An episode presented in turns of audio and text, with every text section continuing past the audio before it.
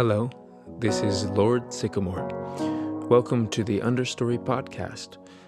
Today, with guest interviewer Craig Regal, we'll dig into the story under the song for My Hiding Place, Psalm 32, track 5 from my debut album, Child Coming Home. Welcome to the Understory Podcast. This is Lord Sycamore. Today I have a very special guest interviewer, my friend, my former coworker, Craig Regal. Hello there. So uh, I'm excited that we have this opportunity to get to talk about your artistry, your musicianship, and in particular your work on Psalm 32. Although you have a different name for it, don't you? I do. It's called My Hiding Place on the album. Yeah, My Hiding Place. Uh, I'm guessing there's significance to that title. Sure, I'll give you a short version.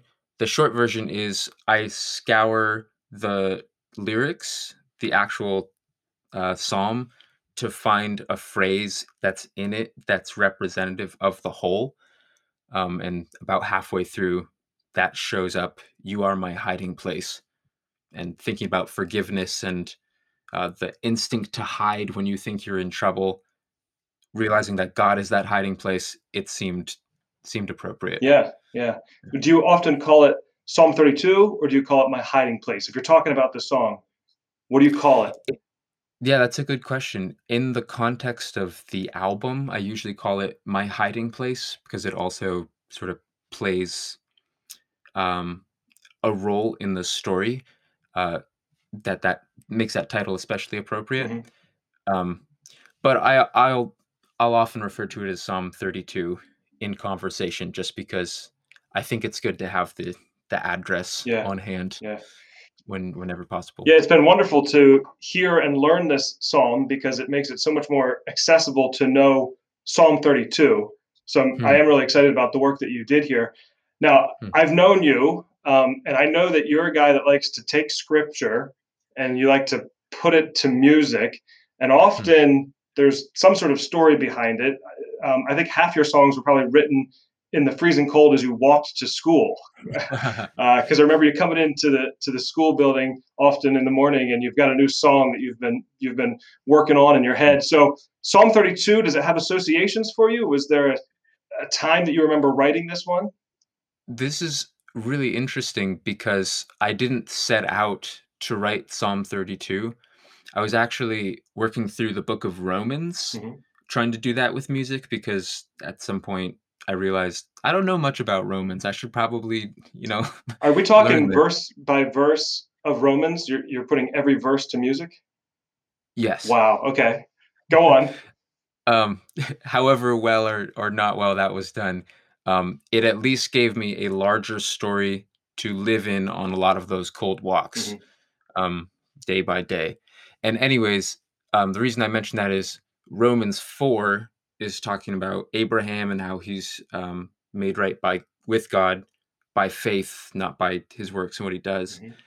And um, Paul uses as an example from the Old Testament Psalm 32. Yeah. And I wasn't familiar with Psalm 32 at all. There's this, but there's a quote or the first two verses from in Romans 4 and so I'm like, okay, well, this should have a different tune than what came before because it's a like a literary quotation, so it should be a musical quotation. Hmm.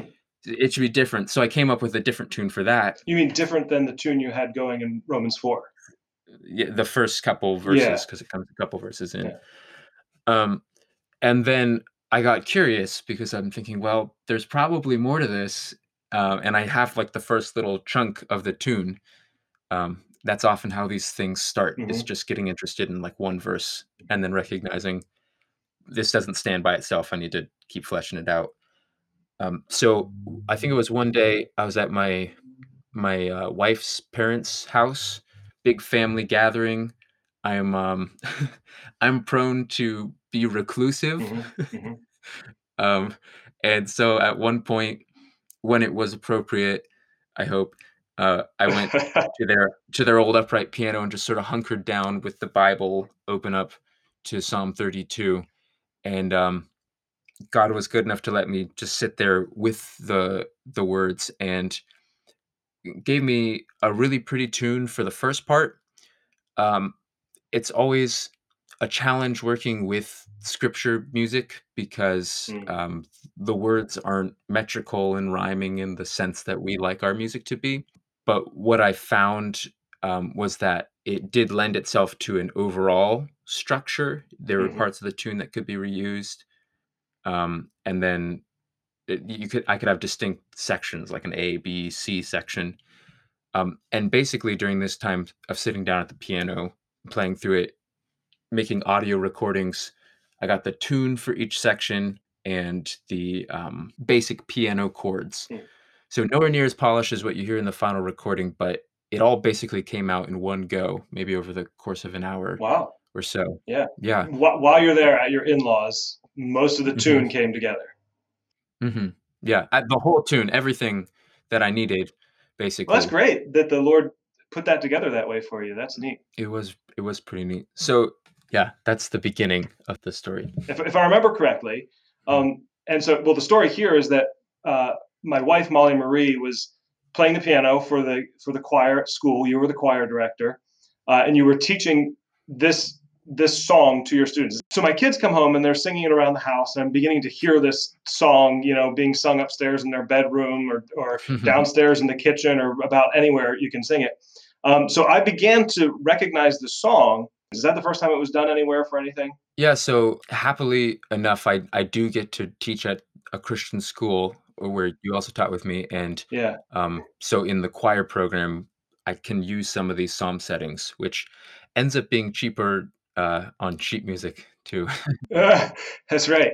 Uh, so, so when did this song, "My Hiding Place," become part of the the album that you're putting together?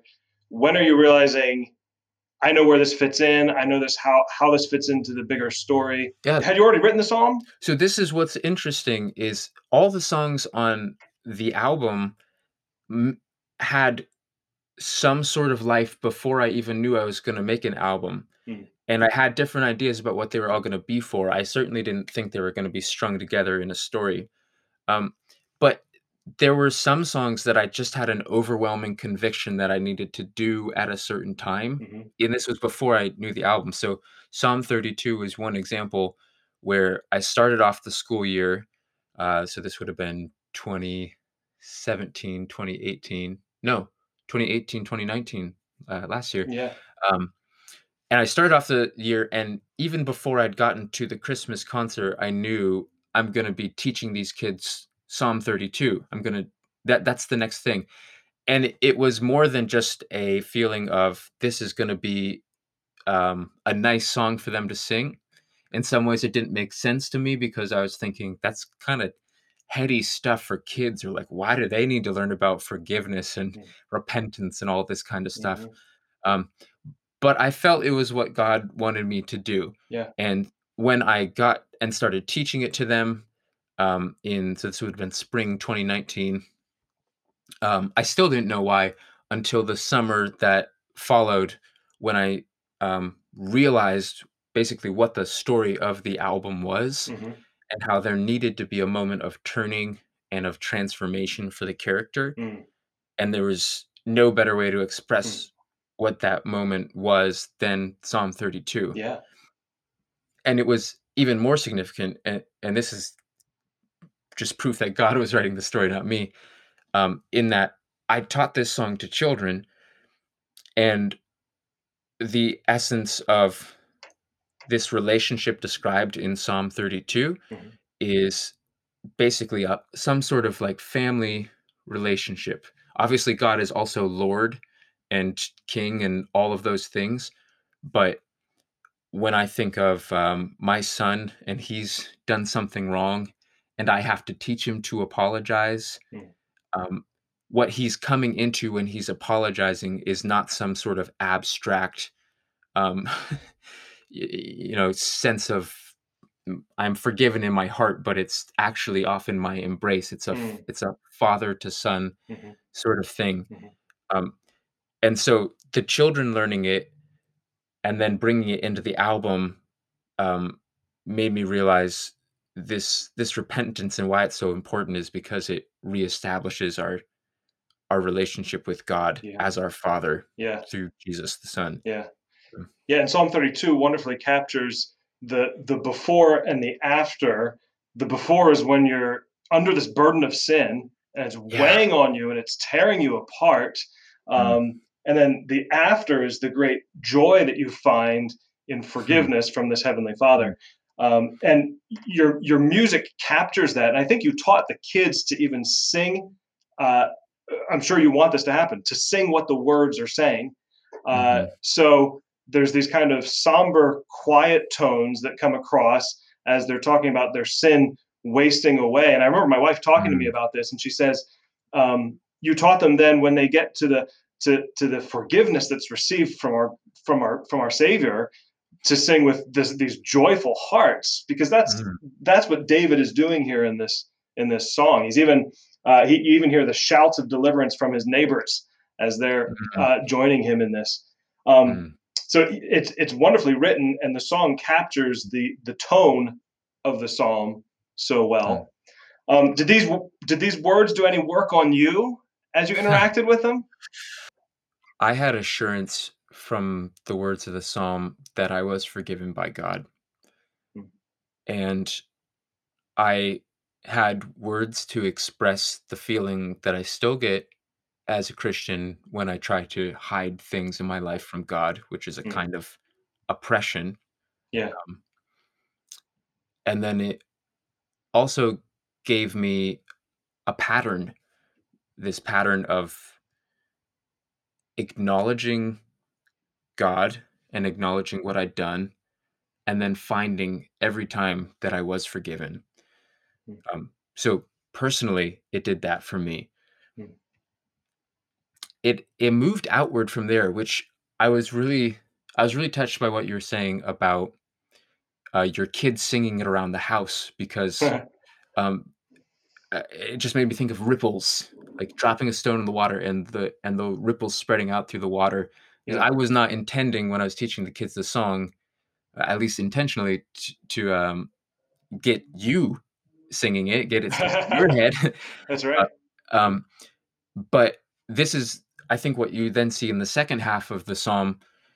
He he starts saying, "I will instruct you and teach you in the way you you shall go." And I couldn't make out is this God talking to the repentant person, or is this the repentant person then like turning outward? Right. Um, Where we did you fall in that? Did you come to a conclusion? I didn't come to a conclusion. Okay. I'd, right. I'd love to hear your thoughts on that. But Yeah. um, what I recognized in the act of teaching this kids this song is this is intensely personal for me because Mhm. I've been through some stuff. I know how messed up I am, and I do have true joy in knowing that I'm forgiven by God. Uh, That Mhm. I can't manufacture that. Yeah. And what what's interesting is God doesn't intend that from to be a gift just for me. He intends it to be a ripple effect Yeah. and he intends for me to then take what I've been taught and teach others. Right, right, and and that's yeah, that's the spirit of the psalm. And uh, David even says, "Don't be like the horse or the mule." That basically you have to force to do things. Yeah. And he's saying, "Why would you? Why would you need to be forced to let go of the burden of your sin? Like just freely and willingly give it up. It's it's sapping your energy. It's strap, sapping your strength. It's sapping your vitality. Turn Mm. from it." Hmm. Um, and that's spoken by someone who's experienced it. Oh, Uh, they've they've been under the weight and the burden of sin.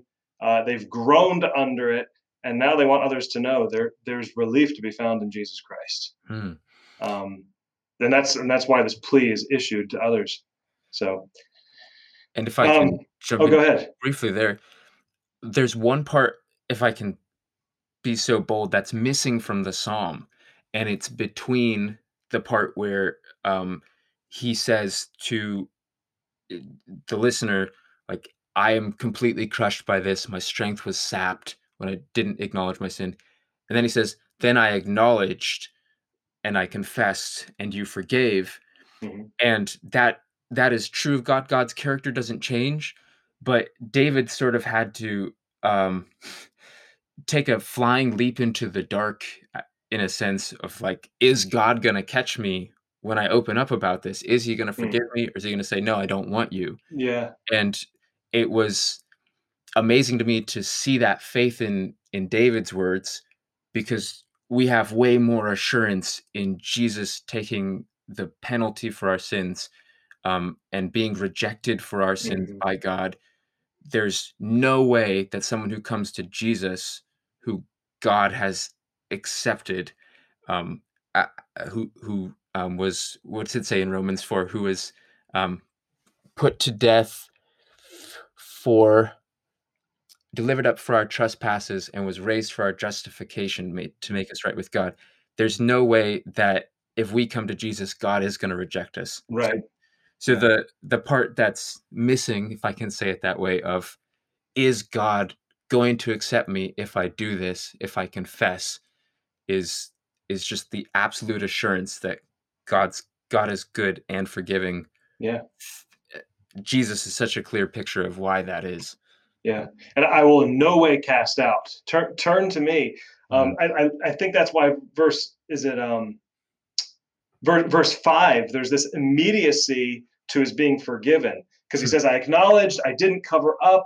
Uh, I said I'm going to confess my transgression," and it immediately it's not even a new sentence. Immediately he says, "And you forgave the iniquity of my sin." yeah. It's it's immediate. There's this immediate forgiveness that comes from our heavenly Father, Mm. uh, which is a, a wonderful assurance. Wonderful assurance. Uh, so people are hearing hearing your your music and they're hearing Psalm 32. What are you hoping they take away from it? What do you want them to walk away with? Ultimately, the hope that through Jesus we can be forgiven. We can be in a right relationship with God. Mm. That doesn't depend on anything for us. It only depends on God and his goodness and his desire that we're sharing in his joy. Mm. Like all the rejoicing that David wants us to do because of our forgiveness, it doesn't even hold a candle to the joy that God has in himself Mm. and that he's inviting us into. Yeah. Like, you think of the the uh, father in the parable of the two sons, and he he runs out to meet his son. He lavishes everything on him, and he's got riches in store yet, and he's he's inviting him back to the party. Like that that is God's heart towards repentant sinners, and he, and he's waiting and watching every day Yeah. for for people to come back to him. Like, Amen. Amen. Well, it's a it's a wonderful psalm.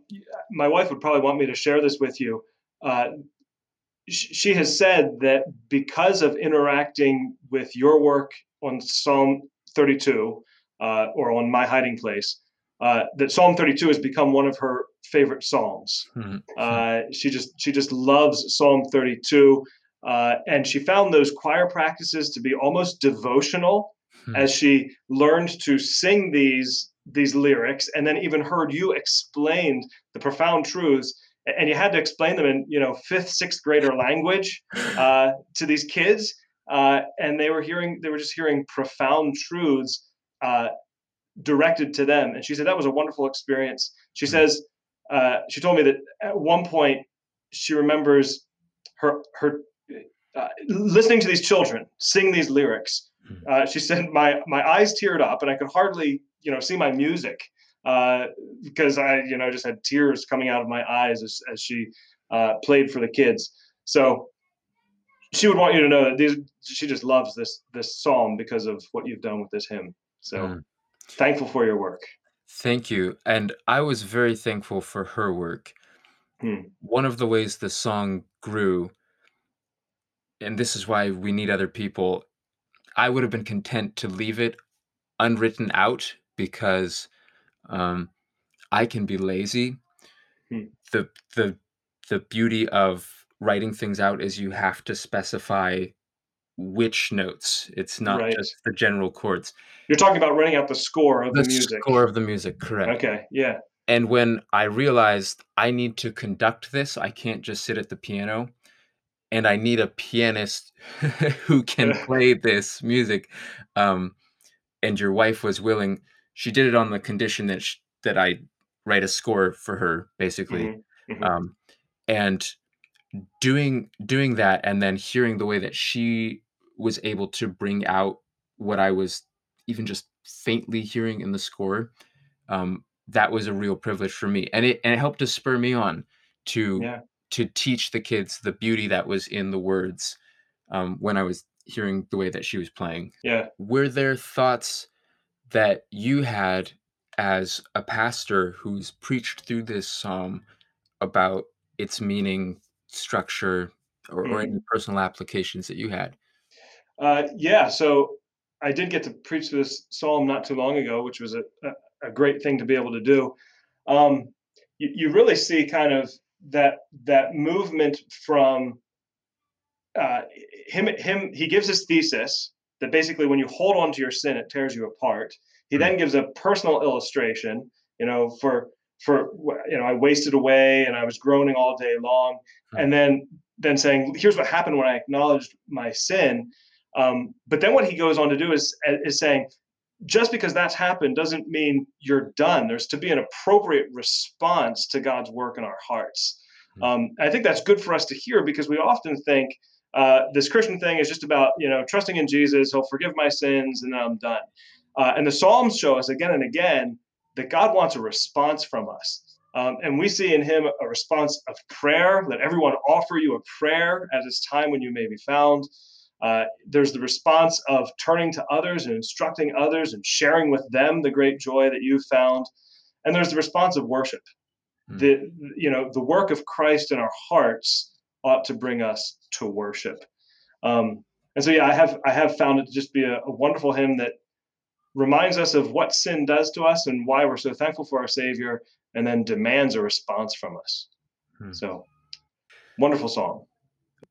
One thing with the response of rejoicing, rejoicing is hard to do compared to, say, being happy, Mm, um, because essentially it is, as you said, a kind of worship. Um, it's totally giving yourself over to your feeling about something. Um, and in some ways, it's even making a fool of yourself. You're not in control, really, when you're rejoicing. You're saying, This is too good to keep to myself. The shepherd's going and sharing with Yeah, yeah, everybody. yeah. Um, the blind man, like jumping up and Mm, following Jesus. mhm, Um, and proportionally in the psalm, there's a small, if heavy part where the guy is talking about what sin was like, but most of the psalm is not there mhm, Um, and I think it was striking to me in all of the things often that I like feel bad about. The majority of what he wants to say is about the goodness and is about how how worthy to rejoice at Yeah, God is. Um, and, yeah. and the and the sadness and the like the heaviness, especially even with like dark sin, is just a tiny part. Mhm, Uh, so that was a nice corrective to me. mhm, yeah. mhm. Yeah. Uh, and and your song does that. It it moves into rejoicing. There's the there's the slow, heavy pace of struggling under your sin, uh, and then by the end of the song, you're rejoicing in what in what our God has done, Hmm. which is just neat to hear. Uh, Nate, tell me about how this song, uh, Psalm 32, fits into the album as a whole. The singer is on his journey home. He's learning what it means to follow Jesus. And one part of the story is learning how to give up control. The essence of sin is wanting to be in control. And oftentimes, that instinct to hide our sin is not wanting to acknowledge God's authority. It's, it's not even so much shame. This is speaking from my experience um, as it is about not wanting to be out of control. But it's essential, and Jesus says that the kingdom of heaven belongs to those who are like little children. If there's anything that characterizes little children, it's that they have parents, and the parents are the ones who are in control of their lives. And so, being a Christian and a Christ follower is learning to say to God, You're in charge, not me. So, in terms of where this comes in the album, the singer at some point has to make that that change. Um, I'm hoping that visually, with the video that would go along with this, you'll actually see the singer enter the the chapel or the building that Mm, represents the hiding place, and mhm, he enters as a man, leaves as a child, and then the videos on either side would continue that picture. hmm, Um, it, it goes from here into the song Wonderlost, which is essentially mm, riffing on this idea of being a child of God and what a good thing that is, um, and what a bright future we have because of it. But Psalm 32 is the place where that transformation happens. hmm, hmm. Is in, in the term in terms of the child coming home and the prodigal son. Uh, where in that story would you sit Psalm 32? Mhm. Good Where question. where where in that story? That's a beautiful question. In the prodigal son story, the son is out in the far country, and at some point, he's got his face down in the mud next to some pigs. He lifts up his face and he remembers, I do have a dad. I do have somebody who mm, has a say in my life and who I have to respond to. I've hmm done it the wrong way. I'm going to turn around and go back. Yeah. I wrestled over whether this one should come before New Dawn mm, Hmm. because New Dawn is definitely speaking to somebody who um, is maybe having doubts or a hard time in the journey, but knows they're on the journey. hmm Um, but because of the, I guess, more somber tone of New Dawn, um, and and the the call nature of it, like he hasn't actually responded in hope yet. hmm Um, I thought it would be appropriate to put this song about rejoicing and about uh, claiming and knowing that hope afterwards. Yeah, it fits well with that that conversion, that repenting, that actually turning.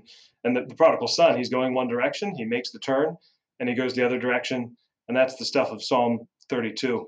Mm. Uh, and when David says, "I acknowledge my sin to you," it reminds you of the prodigal son who's going to go to his father and acknowledge that he's done wrong and he's wronged heaven and he's wronged his father. Mm. Um, I never thought to put those two together, but they Mm. fit Psalm 32 and the prodigal son story, Mm. but they fit really well together. The connecting glue being that you do repent to God, you do say I did what was wrong, but it's not our effort eff- our effort, it's not us that restores the relationship ultimately. Mm, mhm, It's God that does that mm, based on his own delight and yeah. goodness. Amen. So, Yeah. Craig, thank you for joining me today. It's been such a privilege to talk to you. Pass on my gratitude to your children and to your wife Will for do. making this uh, beautiful, this song. Yeah, they put a so lot more into it than I did. So the irony is I'm the one talking to you. Mm. Um, but I will pass on, and it's it's been wonderful to be with you. But if I can also say this, um, you have not been unconnected to what's been happening in the sense that your children's receptivity and delight in this message of God's goodness, hmm um, day by day, through God's grace, you and your wife laid the groundwork for that. So Mm. their delight in the song and in the, just the pure gospel of God's love for us, you were a part of that. So Oh, well, praise the Lord. That's the that's the Lord's grace and mercy. Now, I also did sit in a really hot, sweaty closet while you while you recorded audio with my children. So I did put some sweat and labor into this thing because it was it was miserable in there, and you wouldn't let us run the air conditioning. Well, Oh, yeah, air conditioning tends to tamper with the sound quality, yeah, that's what you said. you can't hear sweat.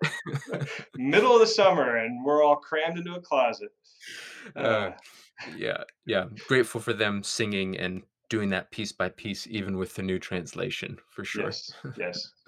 So, well, it's been good to be with you. Thank you, Craig. I Yeah. will look forward to talking again soon. All right. Thanks. Talk to you later. Bye. Bye. Thank you for listening. If you enjoyed this story, please consider purchasing my music or donating to this work through my Patreon. Either way, I hope this was a gift to you and that you were encouraged by it.